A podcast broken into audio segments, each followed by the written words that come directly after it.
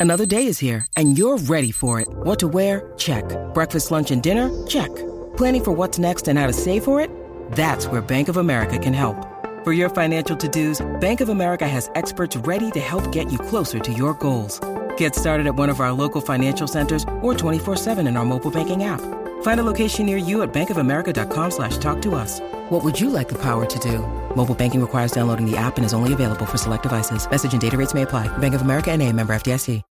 When you need mealtime inspiration, it's worth shopping Kroger, where you'll find over 30,000 mouthwatering choices that excite your inner foodie. And no matter what tasty choice you make, you'll enjoy our everyday low prices, plus extra ways to save, like digital coupons worth over $600 each week. You can also save up to $1 off per gallon at the pump with fuel points. More savings and more inspiring flavors make shopping Kroger worth it every time. Kroger, fresh for everyone. Fuel restrictions apply.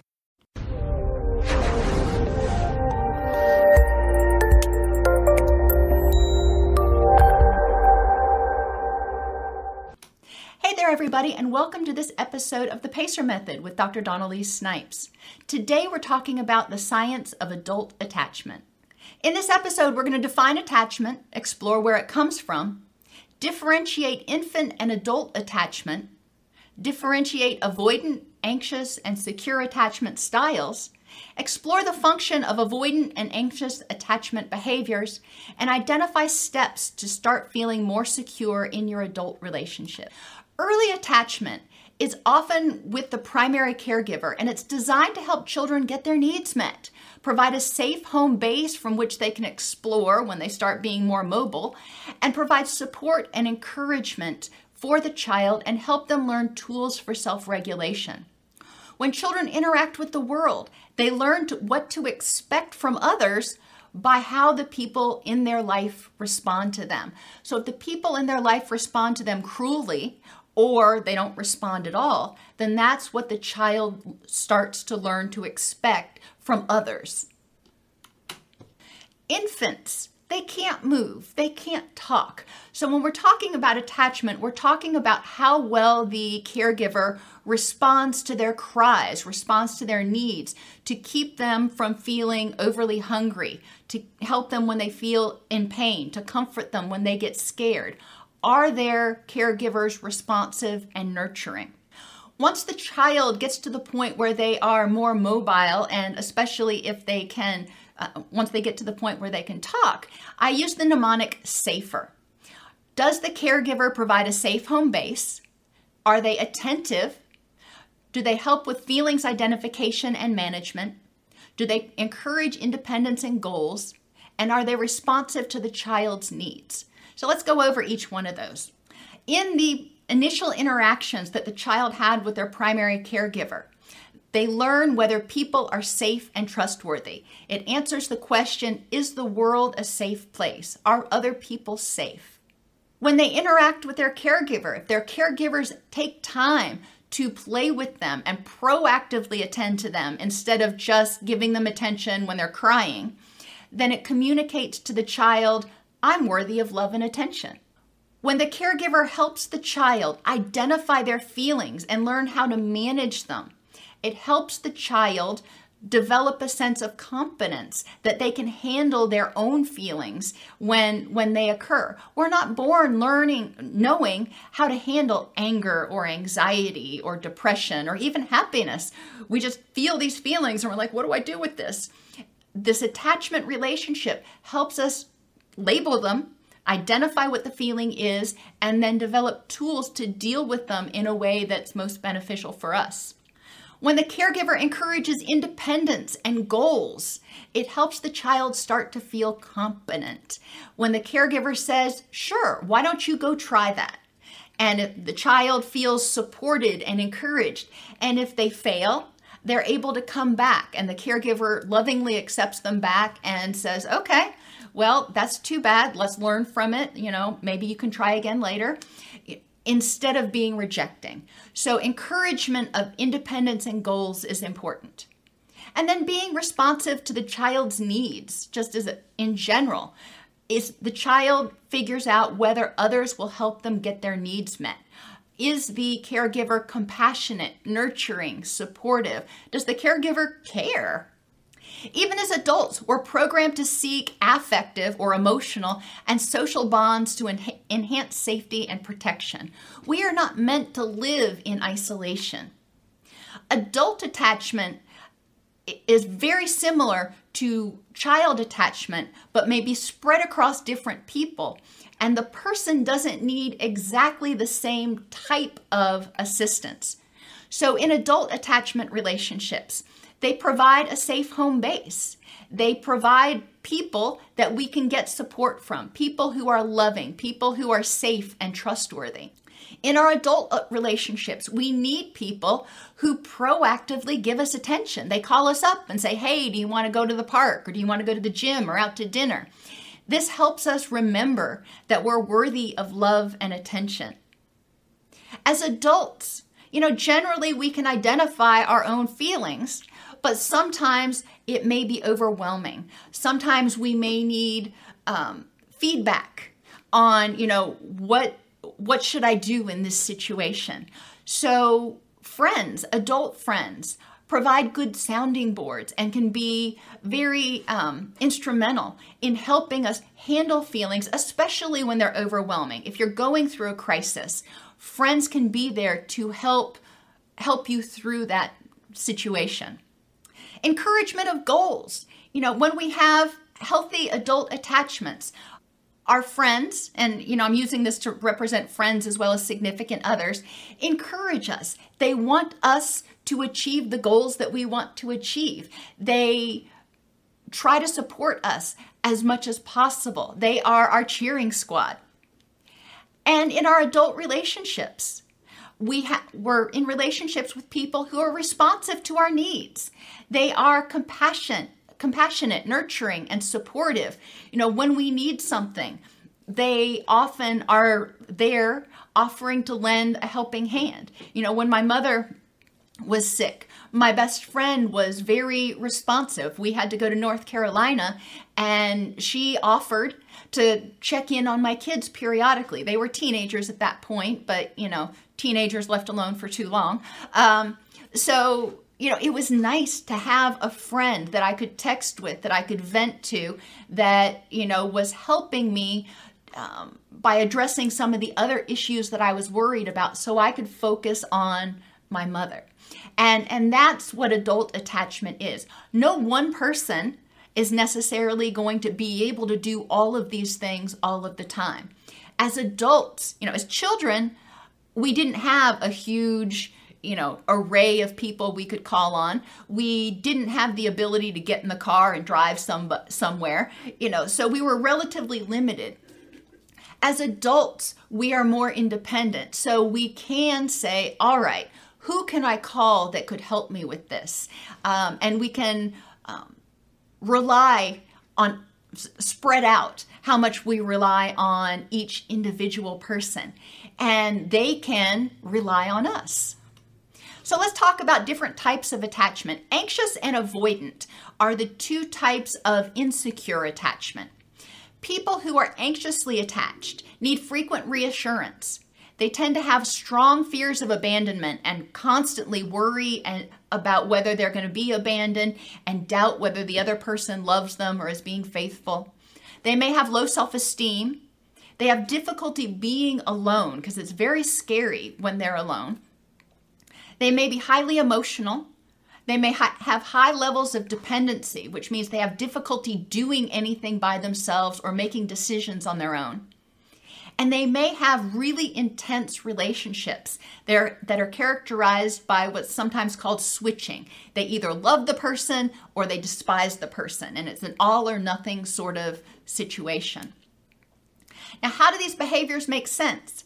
Well, somebody who was in relationships in the past in which they were abandoned uh, and they got hurt, in future relationships, they may need more reassurance because they're afraid of that happening again. You know, if you are you know, learning how to skateboard and you fall down and you break your arm, um, you're not going to go back out there and hit the skateboard just exactly the same way with the same intensity the first time out. You need to reassure yourself that you have the skills, that you're safe. You need to take it slowly. So, people who are anxiously attached may need frequent reassurance because they're afraid of getting hurt again. They may constantly worry and doubt whether the other person is going to stick around. And it's important for them to also keep a log, if you will, of, you know, exactly what's going on and separate their um, interpretations or their assumptions from what's actually happening. But people with strong abandonment fears, it's important that they regularly discuss with their significant other what their fears are so they can dispel them and they can really focus on facts instead of fears. Because a lot of times, people who are anxiously attached interpret the world through emotions. They feel anxious, so they look for whatever what a reason to be anxious. They try to figure out what's causing me to feel anxious instead of looking at the facts and saying, well, should I feel anxious about this right now or not? People with uh, who are anxious tend to have low self-esteem. If you've been abandoned, if you've been hurt, it can make you think that maybe you weren't good enough or you weren't worthy of love, especially if this happened in initial relationships. They may have difficulty being alone because they're afraid that they're always going to be alone. And this can lead to high levels of emotionality because they're terrified that they can't deal with life on life's terms. Avoidant people often appear confident, independent, self sufficient. They often don't tolerate in intimacy, so they're the polar opposite end of the spectrum. And they often lack deep, long lasting relationships. Now, avo- people can become avoidant in their attachment for the same reason. If their caregivers were not responsive to their needs, they may have just decided, you know, it's too painful to hope it's too painful to try, so I just ain't even going there. When you compare the anxious and avoidant person, the person who is anxiously attached needs frequent reassurance. The person who's avoidant attached appears confident and self sufficient and doesn't want nor need that frequent reassurance. So, which one are you? Or are you neither? Are you somewhere in the middle? Um, People with anxious attachment tend to have low self esteem um, and difficulty being alone. People who are avoidant tend to have a higher self esteem, they appear confident. Um, but they lack deep, long lasting relationships. So they're alone a lot and they're okay with that. Thank you very much. People who are anxiously attached have strong abandonment fears. While on the other end of the spectrum, people who are avoidant don't tolerate intimacy and actually may feel trapped if they start feeling vulnerable in a relationship. People who are anxiously attached tend to have high levels of dependency. They want to be with others, they need others to help them make decisions. People who are avoidant tend to be very independent and they don't want other people's input. And people who are anxiously attached tend to be very intense in their relationships. Um, as soon as they meet you, they are telling you all of their secrets and just putting everything out there. Um, they tend to be very intense. There's I can't find a better word for that. Avoidant people tend to react by withdrawing or dismissing. If they feel like things are getting too close, too vulnerable, instead of getting to a place where they could get hurt, they just withdraw.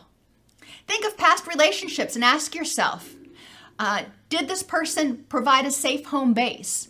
Were they safe and trustworthy? What are the facts I have to support my belief? If they weren't, what did they do to make me feel unsafe? In this relationship, were they attentive proactively? Did they proactively show me love and attention by providing quality time, acts of service, gifts, um, touch, or words of affirmation. You know, those are the love languages that Chapman identified. If they didn't proactively give me attention, if they ignored me, was it because I was unworthy of attention or because they were unable to give it? That's a key question. In this same relationship, how did I feel when I was around this person? If I felt anxious or angry, why? Was it actually about something this person was doing or my expectations or assumptions about what I thought they were doing or getting ready to do?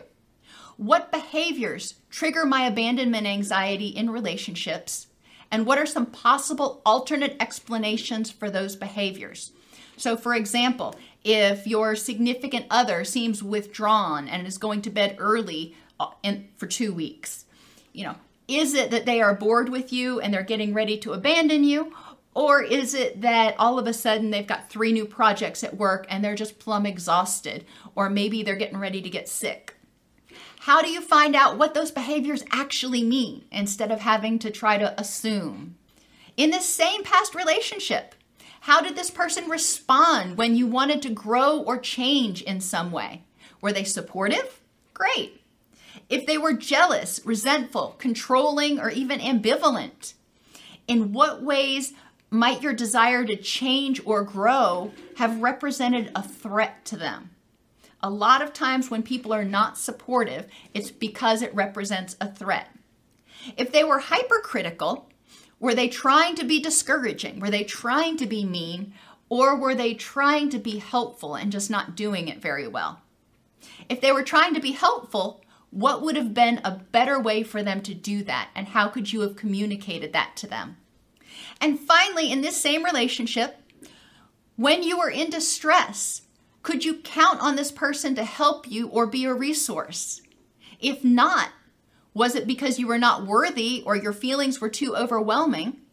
Or because that person was too overwhelmed with their own stuff that they could not respond? Something that's important to figure out. In each current relationship, including your relationship with yourself, you need to treat yourself as you want to be treated, which means you've got to develop a secure relationship with yourself in addition to other people. So, do you provide yourself a safe home base? Are you safe and trustworthy? Do you respect yourself? What do you need to feel safe? And how can you communicate this to, to others and even to yourself? In your relationships with yourself and others, do you proactively get attention in an appropriate way from whatever your love language is? If not, what would you like that to look like? How would you like to get attention? And how can you communicate that to others? And how can you make sure you do that for yourself? Staying with your current relationships and with your relationship with yourself. How do you feel when you are alone or when you're around new new people, your current relationships? If you feel anxious or angry, why? Is it actually about something that's happening right now? or your expectations or assumptions based on past relationships. And, and, it's important to remember when you're developing a relationship with yourself, you're also developing a relationship with that inner critic. And that inner critic can be really hateful sometimes. So, you know, figuring out how to make peace with that inner critic goes along with becoming secure. What can you do when you're feeling distressed? And how can others help you work through your feelings. When you're feeling distressed, what can others do to be of help or service to you? In your current relationships, how can other people encourage you and how can you encourage yourself to reach your goals and be the best that you can be? What do you need from others to feel safe when you try new things or make changes? And what can you do for yourself when you try new things or make changes to help you feel safe? In what ways can you be responsive to your own needs? Being compassionate when you're having a bad day, being loving when you do a good thing, being nurturing and supportive of yourself.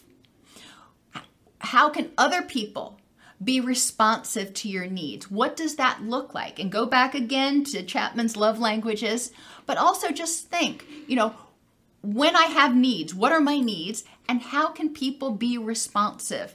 Don't expect them to read your mind. Sometimes you may need to ask for help. You may need to ask them um, for assistance. It doesn't mean they don't care. It may mean that they are they don't know what to do, or you know, let's be real. A lot of times we get so caught up in our day to day autopilot of one foot in front of the other that we are not mindful of the moment and we don't notice everything. So sometimes it's important to reach out and ask for help. When we do that, it's important to communicate assertively.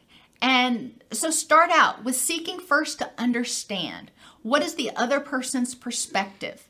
Listen when they're talking for what their needs are and what their feelings are and paraphrase. You know, if they're telling you about how awful things are right now, you may say something like, It seems like you feel completely overwhelmed or you're disgusted with what's going on. And they may say yes. And that just helps them feel important to you and feel validated because you actually listened. Respect the other person's perceptions and needs. Even if you don't agree with them, respect that it's their perceptions and needs. And the way we perceive things are influenced by our past, by our past experiences. And they've probably had very different past experiences than you have. So, respecting their point of view and sometimes that means agreeing to disagree. Own and objectively state your needs and feelings and synergize to create win wins.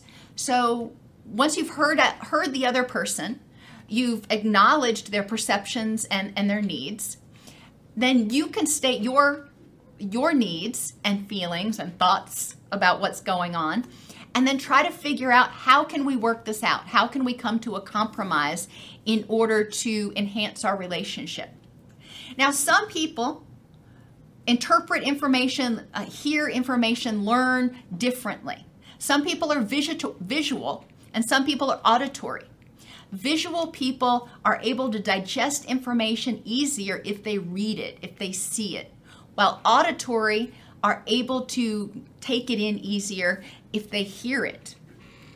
Some people are active listeners and active learners. That means they learn as they go. And other people are reflective. They hear what's being said or take in what's being read and they get it all and they put it into a into a little envelope or a box and then they have this aha moment.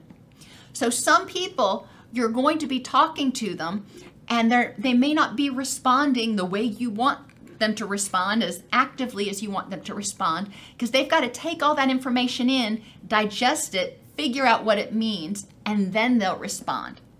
So be aware that some people hear best when they can read something, and some people can understand best if they have a minute to digest everything that you have communicated to them.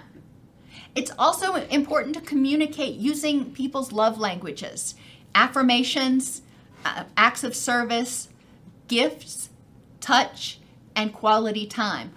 But it's important to know what each one of those things looks like for people and what their love language is. Too often we communicate from our own love language instead of communicating using someone else's. So it's like trying to talk to somebody who only speaks Spanish. You speak in English because that's your native tongue, and they don't understand a thing you're saying. So talk to people, communicate with them in their love language. Conflict. Conflict happens. It doesn't have to mean disaster. One person and one thing at a time.